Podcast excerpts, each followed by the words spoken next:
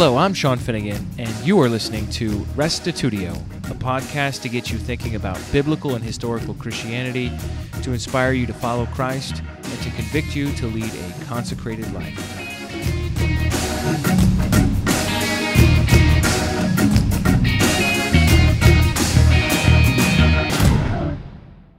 Hello and welcome. I'm really excited about today's show because it addresses an intriguing subject worth your time and consideration.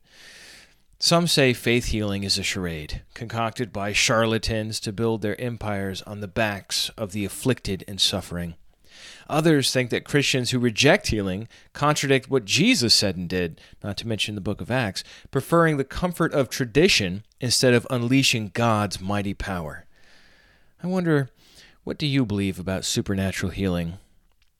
Listen into this interview with Bill and Ann DeNenno to hear what they've learned in four decades of pursuing and practicing healing. In this interview, they discuss the benefits of keeping an open mind so that you can learn from others outside your own tradition. They go on to talk about deliverance, which is casting out demons, including both some of the excesses they've witnessed as well as the genuine results they've encountered. Next, they explain inner healing and how God can set us free from emotional wounds that happened long ago but still push us around today. Lastly, they share about Christ centered healing, where they look to Christ as both the example and the active agent in healing today. I think you'll really enjoy this interview, and I encourage you to leave comments about it at restitutio.org.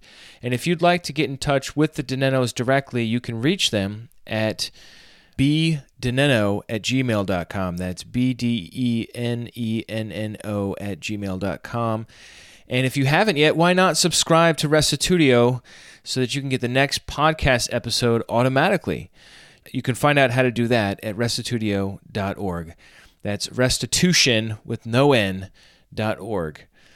Here now is our conversation on spiritual, emotional, and physical healing. I thought maybe we could begin by just hearing a little bit about your story, Bill and and your own journey with regard to this subject. Okay. We got started in the Christian ministry really in college in a non denominational Christian ministry that believed in healing, and we practiced healing somewhat. We would minister to, to each other However, we saw very, very limited results, I would say, honestly. I personally saw occasional, but very limited and nothing dramatic. And uh, we continued on in that ministry through our early married years. And really, things changed, things began to change in our understanding and our growth probably around 2001, let's say. Okay. And we started learning uh, from examples in the community uh, about deliverance ministry, which uh, we understood to be casting out of demons. Right. So deliverance is typically talking about casting out demons. Yes. And we have continued with that and actually seen um, very dramatic results just from that process we really started uh, looking outward into the other Christian um, churches and other Christians and what was happening. And so we started observing some people who were getting really dramatic results, uh, freeing people from some really dramatic um, bondage and prisons that they had. Could you give an example of what sort of? Well, the first one that we heard about? about was a young girl who was cutting herself and pulling out her eyebrows and trying to hurt herself uh, and couldn't stop. It was compulsive. Wow. Well, this was, uh, you know, very, it was very serious. She was really suicidal and depressed and cutting herself. And, uh, and, and, you attended a meeting? No, actually, we didn't, but I, I didn't personally, but someone in our church did. Oh, okay. And Yes, and attended the meeting, saw the, met the person after this. Was, they were giving their testimony basically. Uh, they didn't witness the deliverance process. I see. At the time, but uh, this person was traveling around to different churches and giving uh, her testimony, and so they witnessed that firsthand, and then spoke to the person and start just it. It opened the door of our interest, and so we began to pursue that and we we got um, a manual that listed like thousands and thousands of, of demons, and we would just try, you know, calling out different names. It was it was pretty rough in the beginning, but what what we found was, well, people are so desperate, people are so hurting. Um, although they most people cover it over and, Right, and yeah. put on a good front, but once you scratch beneath the surface, or when people get desperate enough, they are really in need of God's healing and help. And so, what you begin to hope for is to come up with a formula or a magic silver bullet or something, a process that will Right. work every time and, and solve every problem. And so, our minister, Bob Matson, was very instrumental and was very excellent at pursuing getting to the source. If someone was getting results, seeing people healed and delivered, he would go right to them. And then he would learn everything he could from them personally. We, he traveled all over the country. I went on one ill fated trip to California with him. it was probably the least productive. But, um, but he would go to the source and he would also then grill the person as to how they learned the process. And we, we went through many different people. So that he's kind of like an investigator trying to very much figure so. out. and- Very much so.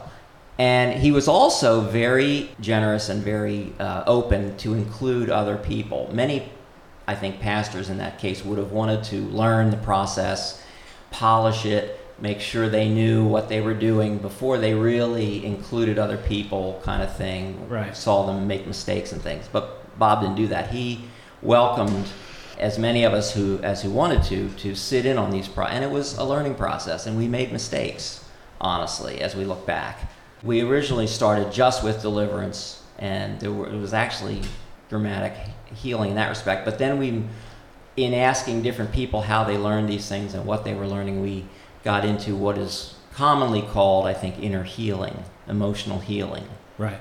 now. And again, there were a number of people that we you know led from one to another to another. Some of them were more structured. One that's one person that's fairly might be fairly well known is Ed Smith, who has a Yeah. ministry named uh, called Theophostic. Yeah. Yeah. Actually, I went to a Theophostic seminar with Bob Oh, and, Ah. and my dad. Yeah, in Kentucky. We we did. Oh, that. you okay? Yeah. So I'm, Yeah. I'm familiar with that. But so that uh, was the kind of trip that Bob would take to go right to the source, and then not only that, but he would like. He, he told us a couple of times the person wouldn't really answer all his questions, so he would like go to the secretary or something, or some go. You know, how did this guy find? You know. He, so anyway, we went through that process, and and that's. Um, Well, just for the sake of the listeners, describe for us what inner healing and theophostic prayer is. Okay, actually, Theophostic is a good one to talk about, although there are many different flavors and brands, and everybody has a little bit different. But the basic concept in Theophostic, I would say, is that especially when you are young and vulnerable, but it can happen anytime, you are in, might be in a situation uh, as a child or as a baby where a really powerful experience happens. And as a, a child, you have no frame of reference to understand why that was happening. Okay. And so you internalize, uh, children understand that everything uh, as being caused by themselves. Right. Or that it certainly affects them, but they really internalize everything. So when something happens, they can interpret whatever that scary thing is or that shaming thing is as being their fault. The way Ed Smith describes it is he calls it that you internalize or believe a lie about yourself Right. That a certain situation happened and that was your fault. Let's just throw out an example. So, say somebody's parents get divorced when they're eight years old, and they interpret that experience as a result of them not doing their homework as diligently as they should have each day when their parents told them to. And they believe deep in their soul that they are to blame for their parents getting divorced. Mm-hmm. And then 10, 20, 30 years passes and now they have that baggage. Mm-hmm. Right. Or it can also happen with a parent or a, a person in authority, like a teacher or a coach, who shames them or who constantly tells them, you are you know, bad, you are will never amount to anything. They, they can speak negative pronouncements over them over and over again, and so the person can't actually internalize that. Right. I have an example of someone who came to us in the beginning. She was a professional, highly educated electrical engineer, some kind of engineer. So she sat in the chair, and as we started talking with her, she pulled her legs up, curled up into fetal position, took her hoodie and pulled it over her head and then her face. She was engulfed in shame. It was visible. Wow. And as we went to the original place where all this started, it was her past. It was her family was from Africa and things that had happened in Africa, things that happened in the United States. It had run her life and she couldn't get out of that mode of shame. So we ministered to her and it wasn't automatic, it wasn't instant, but through the years, she has dramatically changed. And it was just two weeks ago that she told us she got a job that she's been wanting for years. It uses her aptitudes and her skills because even though she was very qualified and able to do her job, she could never get through without that shame. Something in the job would trigger that shame Yes. or in the interview process? Daily work would trigger the shame. So over the years, and it was years, it wasn't instant, like I said, she became more and more strong within. She got delivered of tons of spirits. And she developed strength. She went to the Word. She was persistent. She didn't give up. She came to us a number of times. And to see the success that she has now is really wonderful. She has a family and a husband and loves her church, loves her God. It was a wonderful change to see.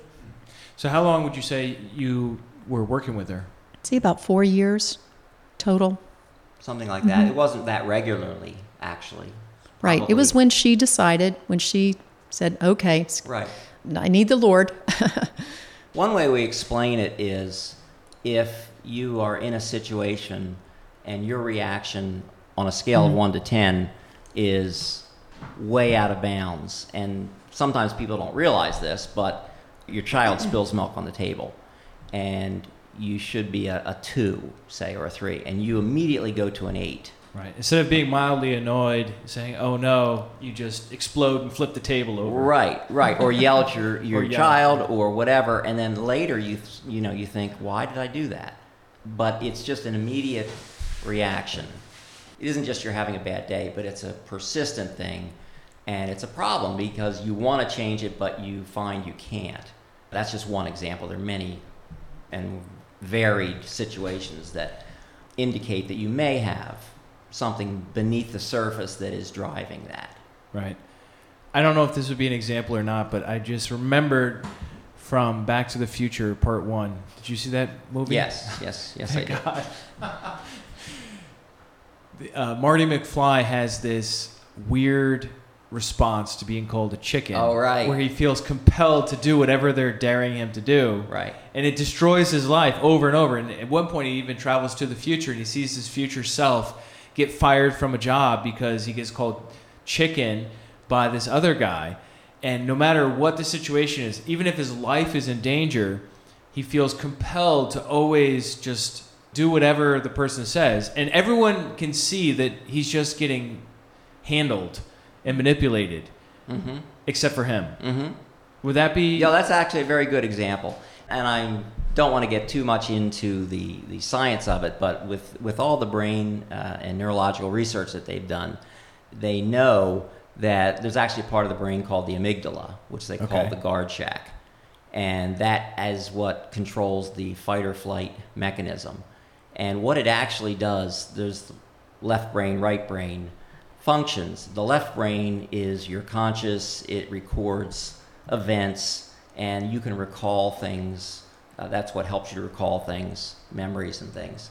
And the right brain really is the emotions and the uh, pictures, and it records things differently. And what happens if you get into a situation that is sufficiently scary, the amygdala will shut down your left brain so that you don't use the left brain in that situation. PTSD is, is a very Oh, okay. typical example. Yeah. This is what happens in PTSD. You were in, the, in a war in a very bad situation.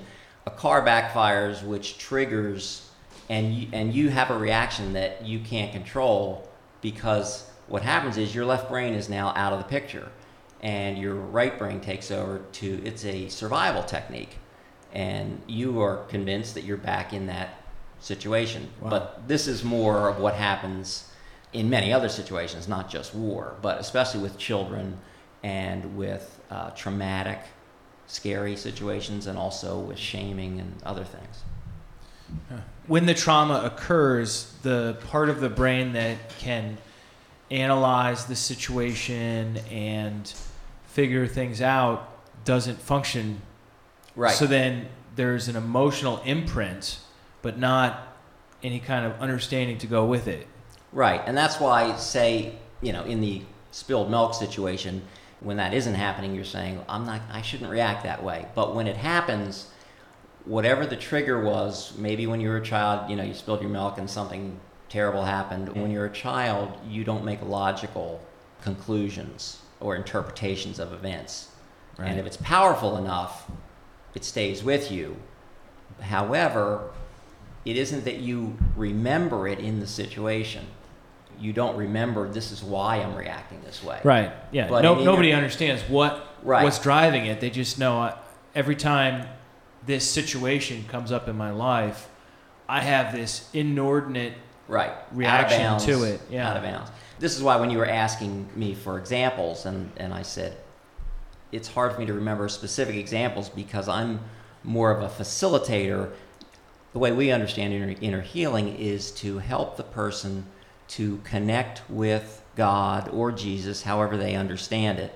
God will help them to remember, to go back and remember the feelings. You don't do it with the story, but your body has stored all those feelings and all those events. And this is what the recent neurological research and brain research has found that all those things are stored in your right brain and God will help you to go back and feel that feeling and then he will speak to you and he actually does the healing in that situation. As I understand it, psychotherapy, the therapist will get you there and then try to explain, you know, re- logically or rationally what you should have understood or what you should have thought.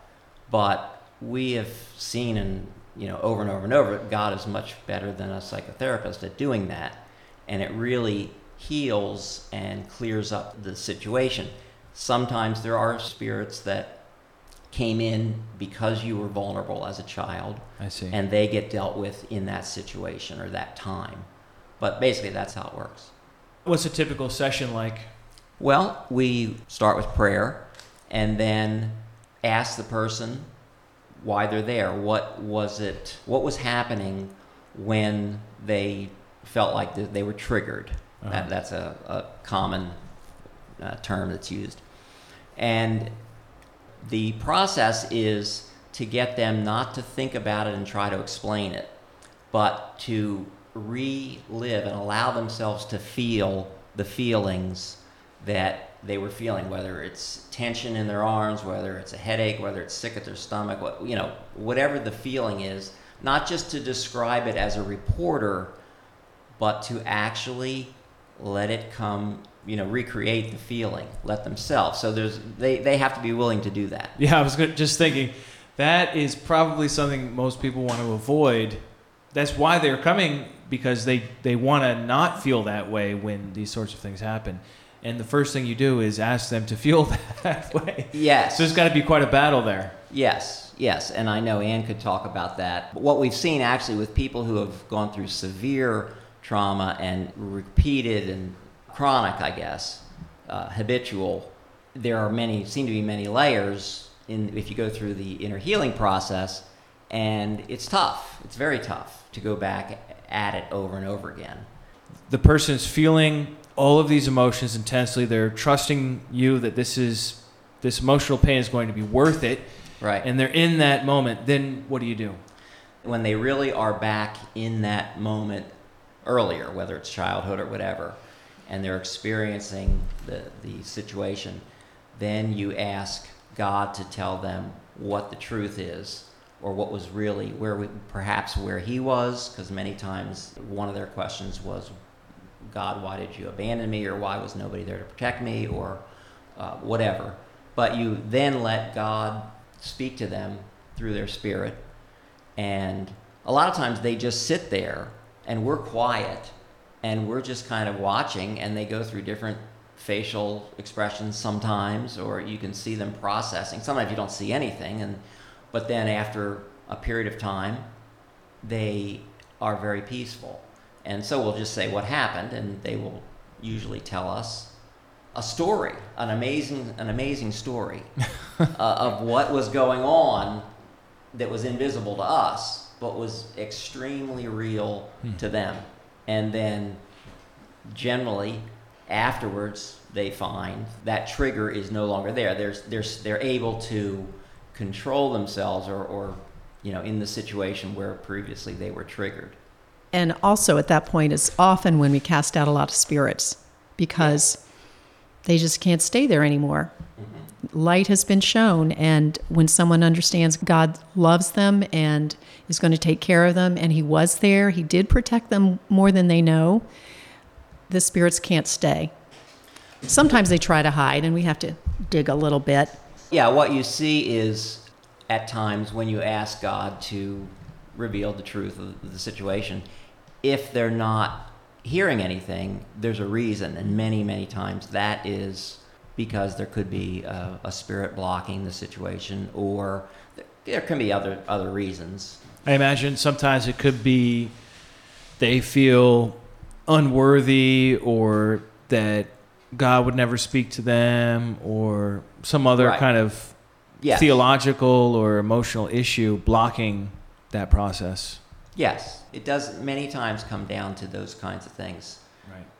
What attracts me to the inner healing a lot is the perspective that Ed Smith in particular has that this is really not on your own strength. This is not your education. I mean, here's a guy who does have a PhD and is competent to speak on psychotherapy issues. And his emphasis is, like you said, getting the person to experience it and then going back to that memory, that root, wherever it is, and then just praying with them mm-hmm.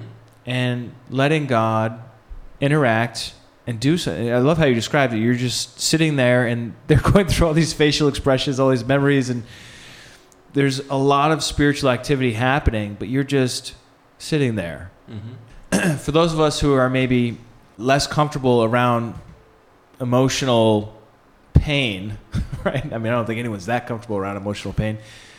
That there's a lot of comfort there that if I'm walking somebody through this process, I don't have to save them. I don't have to fix them. It's not all the pressure on me to figure this out and say it in such a way that that person is going to receive it. Right, and I remember uh, now thinking about it. Ed Smith um, was, uh, I think, a more traditional psychotherapist. Right, yeah. Right, and he dealt with a lot of, I think, women who had been abused, if I remember correctly. And one, maybe he had a, uh, an aha moment, or he just realized that he had this circle of women. I guess he did group therapy at times. Anyway, they were going, you know, week after week, month after month, and there wasn't really much progress. Maybe that pushed him to look for other ways, and then he has incredibly more fruit from this process. Yeah. All right, so at this time, let's talk about some of what you've been learning since then. We've discussed deliverance, we've discussed inner healing. What else in your healing journey have you come across? A few years ago, because of a specific need in my family, my grandson was born with uh, many needs cerebral palsy and cleft lip and palate and some other things. And his other grandfather uh, had come across a healing ministry that he had come across a long time ago and then reconnected with, and that was Dr. Roger Sapp. And so we went to a conference of his. He does many of these on the weekends, and he calls them Christ centered healing conferences. His premise is we can learn a lot from the entire Bible, but Jesus perfectly demonstrated the will of God. There are many places where he says, What I do is not my own idea, the words I speak are not my own, etc. But I only do what the Father is doing or what the Father shows me to do. So, by studying Christ's example, you can learn exactly what the Father's will is in healing.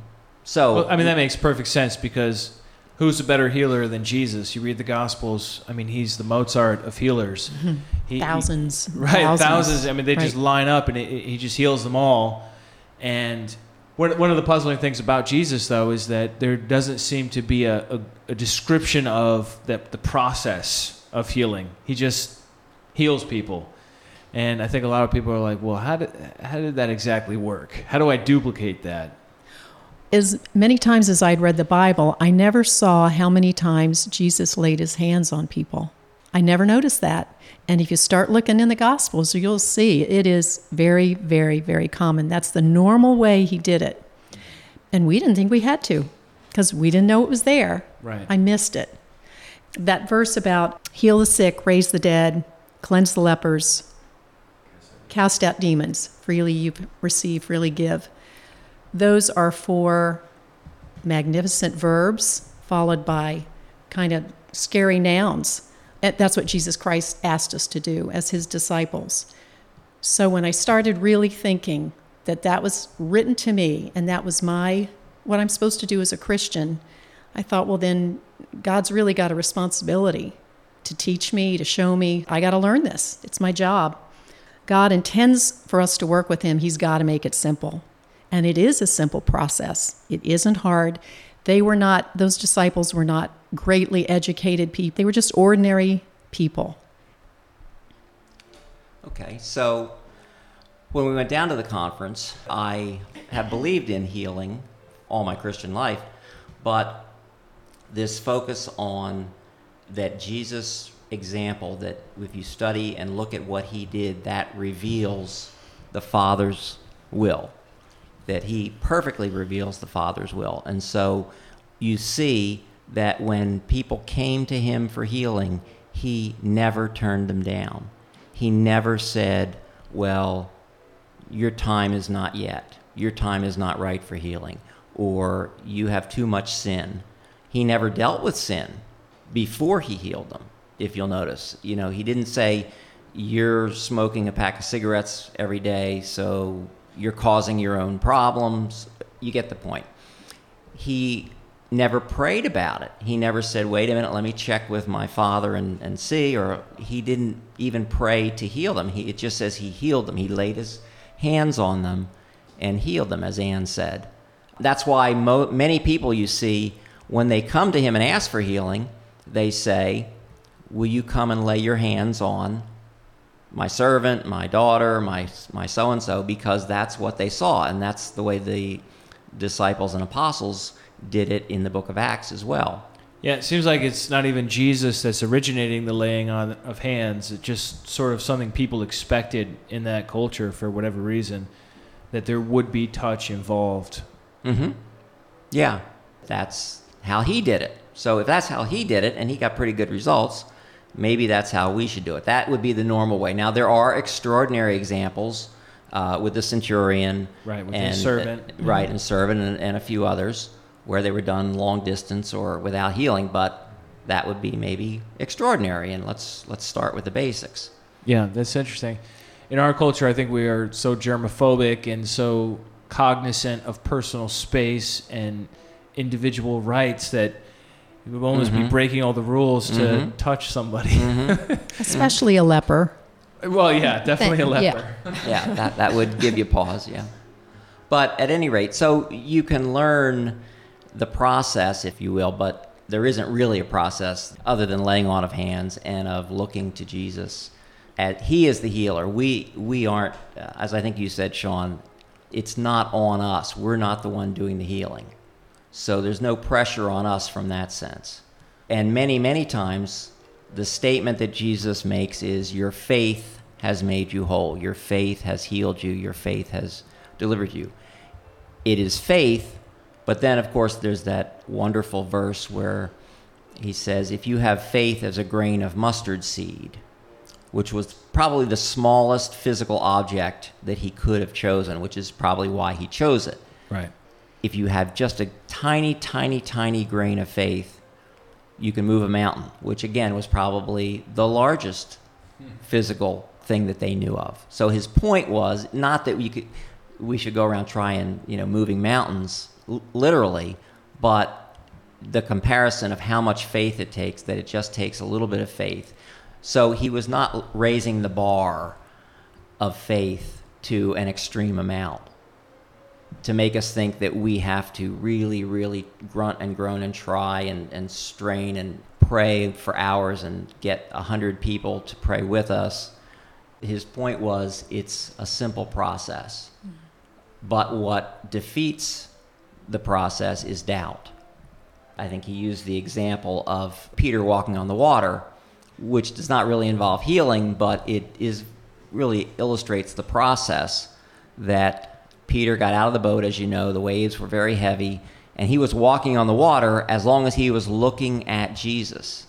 But when he took his eyes off Jesus and looked at his circumstances, he began to sink. And Jesus said, Oh, ye of little faith, why did you doubt? And that really seems to be the crux of the situation when it comes to healing. And that was what I learned um, at this conference from his process, Christ centered healing. And actually, our grandson did not receive all the healing that he needed at that conference, but actually, I did. I, I had experienced migraine headaches for about 30 years, really, pretty much one a week for 30 years. And received healing at that conference. One time, I was prayed for one time, and I didn't feel any different. I didn't know I was healed actually, uh-huh. but I never had another migraine since, and that's been two and a half years. Wow, two and a half years.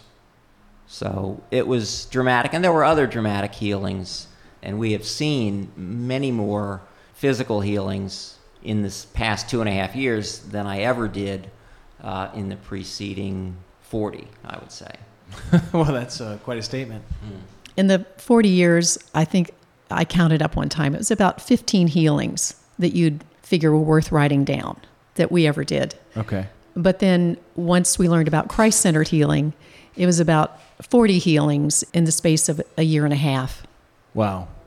Significant ones, and ones that needed sometimes to come back, to be persistent, and to stick with the healing because God wants you healed. He really does it made a big difference to have Christ centered healing as opposed to my great believing, which didn't do a very good job.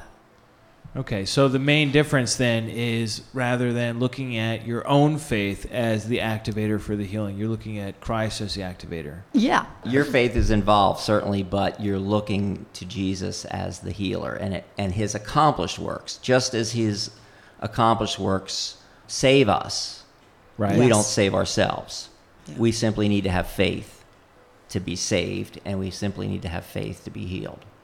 And faith to be saved is just as easy to achieve as faith to be healed and faith to be delivered.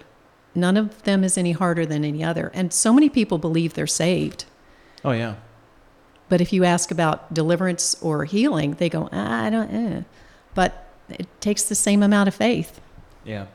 I think the healing ministry is under a lot of criticism because of some abuses that are well known and on, on YouTube, you know, where Mm. Yeah. you have the uh, guy who hits you in the head and then you fall over. And who knows, maybe at some point that did heal people, but now it's been copied and replicated, and now that's the way to do things. So you have that one side of like hyper skepticism, and maybe some of you listening to this are in that boat. And then you have on the other side, you have a pretty logical conclusion that moves from God's existence to God's interaction and intervention in our lives. I mean, look, if there is a universe creator out there, then couldn't he heal your leg? Right? you know, I mean, if he designed the human body and ultimately is going to resurrect us, bring us back from the dead, that's a healing if you think mm-hmm. about it, right? Then why couldn't he get involved. And I, I, think everyone has their own story about healing and why they are into it or not into it. What would you say to somebody who maybe had faith and prayed or was prayed for but then didn't receive the healing and then they became cynical about it later on and maybe that was some years back and now they don't want to have anything to do with it. What would you say? Well, I person? think that's a very good point, and I think that's a reason why people become discouraged with healing. Uh, I certainly understand that because we have prayed for some people and not seen anything. Certainly, we try not to measure things by looking and by our five senses. However, there has to be fruit ultimately for it to be successful. What I would suggest is to look at the Gospels and look at Jesus, look at the records. There are about, I think, 89 not verses but records many of them are repetitive in the Gospels of Jesus' healings and look at the results. Okay. And what you see is, as I said earlier, I think, Jesus never turned anyone away. In many, many cases, it says he healed all in the multitude. There, there are quite a few of those. In a multitude, at that time, as in our time, there have to be you know relatively good people there have to be some mediocre people and some scoundrels and some scoundrels uh, yes or some rascals or whatever so it isn't a question of us being good enough to receive healing. Let's say somebody believes that that they have to be good enough and they know they're not good enough. Would you say that that's a healing blocker? Yes. Yes because then it's your works. You know, I keep coming back to this. The example of Peter walking on the water is such a good example, or for me to remind me whenever you take your eyes off you, off of Jesus and start looking at yourself, if if the healing seems delayed or if it seems a partial healing or if nothing seems to happen, immediately what do you do? You say, "What did I do wrong?" or "What am I doing wrong?" or "What why isn't this happening?" And logically, I don't think we would look at Jesus and think he's not able because we know, you know, many verses that clear that up. But it's possible we could think, well, God doesn't want me to have this healing now. You know, that's a, a typical doubt. It's not my time. Or it's not His will for me to be healed. Or it's doing me, some people believe that God uses sickness to teach me lessons or to. Oh, yeah, all things work together for good. Right. That verse. Yeah, that Romans verse. Right. And so, but if you bring those to the example of Jesus that is in the Gospels and his healings, you won't ever see him tell someone that they need to wait. Think of the 10 lepers.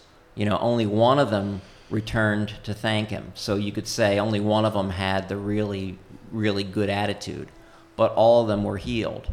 There's never a case where he divides the multitude into, you know, the good, the bad, and the ugly and, and does does different levels of healing for them even it just says he heals them all okay the one there's one place in his hometown nazareth says he was not able to do many mighty works there because but it was because of their unbelief. Probably they just never came to him. You know they knew him growing up. How could he possibly have all this ability and power or whatever? Right.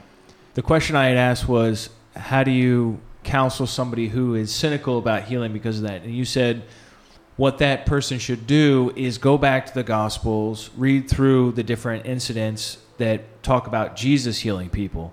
Are you saying that so that they would build their faith and get a corrected mindset when it comes to healing? Yes, that's a very good way to put it. It's the teaching of the gospel that builds the faith to get healed. I didn't know that before. I thought it was just the teaching of the Bible. It's the gospel that we need to hear. And I love the verse in uh, Matthew 11:20 talks about miracles are what help you turn from sin and turn to God. So he really wants that to happen. He wants you to see miracles. He wants you to have them so that you do that. He knows we're dust, we're just dusty, and that we need miracles. What else would you say on this subject? I would have someone attend a place where healing was taught correctly and see miracles happen on stage. That is very encouraging to see somebody's back that's crooked and see them straight and go, "Oh my gosh, I haven't I haven't felt this for years." But that's not cheating to see healing happen. Right. It's very encouraging. And that's why Jesus did it in a group. You brought up about the counterfeits out there, mm. Yeah. which is very real. I believe there is a devil out there, our adversary, and he does not originate things, but he counterfeits the true. And then causes people to doubt really by the the examples that you gave where they are taking advantage of people or doing things uh, deceptively or whatever it is. So there's a lot of stuff out there that could be good bad or otherwise. But on youtube you can see lots of these things. And roger sapp for instance is one who has lots of youtube videos where he goes through and actually does this uh, seminar, really. You can take the whole seminar online. Um, there are others. There's not one way in that sense to do it, but this is a very effective way.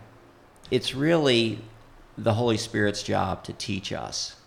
If we keep seeking diligently, I think God will continue to teach us and help us if we're genuine in our search and not giving up.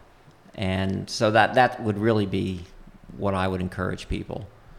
How do you deal with it when a healing doesn't happen and the person does have faith, but it still doesn't happen? How do you deal with that in your own heart, and how do how would you encourage somebody to go forward in that situation? Well, I believe that anytime we minister to someone, Jesus Christ is present and healing occurs. Maybe to a smaller degree than the person would like, but they always walk away better than when they came. So I believe that. I also believe that you have to stair step your faith. You can't just go out and hit a grand slam when you're beginning to learn about healing. I mean, we're still learning about it. So I haven't raised anybody from the dead, nor cleansed a leper. Done the other two, but not, not those. And I've prayed for someone who a week later died. In fact, two people who a week later died. Wow.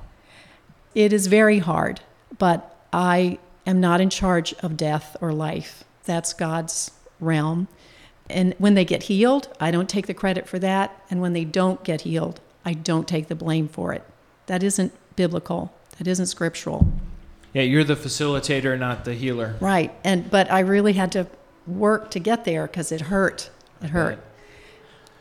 What you've asked is really one of the cruxes of, of the situation because we have we have seen this be very painful for mm-hmm. people. But the key, I think, is you said when someone has faith and aren't healed, we can't really see faith, mm-hmm. and and I think that's the key. We have come across a couple of times where someone says that kind of exact situation. I had a relative, a sister, a brother, or whatever, a father, who was had very strong faith. You know, they had a terminal illness, a serious illness. They were proclaiming, professing their faith, and yet they died. And so they do not want to hear that it was the person's lack of faith or that there was some problem in the process. Many times they become bitter toward God. Right. And, and that's understandably so. Right. However, and right, it, it's there. It's something that has to be dealt with, but should be dealt with because I certainly do not believe that God withholds healing where it's ready to, you know, it should happen, and He just decides, no, I'm not going to heal that person, or that person won't be healed, because you don't ever, ever see Jesus do that. Jesus never killed anyone or allowed anyone to die. Am I right? I mean, I'm thinking here. as far as I know. Right. No, there was no case where he did that. As a matter of fact, he you know he raised people from the dead, but he never. I did allow Lazarus to die, but Well, that- he wasn't really related. I to knew that there was situation. one. I was. I He was obeying. Right. Okay. So, but but the point is that is a very very that's the difficult thing when you get into healing. You have to deal with that because, especially in our culture. Now, it's interesting. Many of the people I've read about and know who have uh, uh, healing ministries go to Africa or Asia, India, and they just talk about phenomenal results. And yet, in the Western world, Western Europe, England, Canada, United States, it's much more difficult.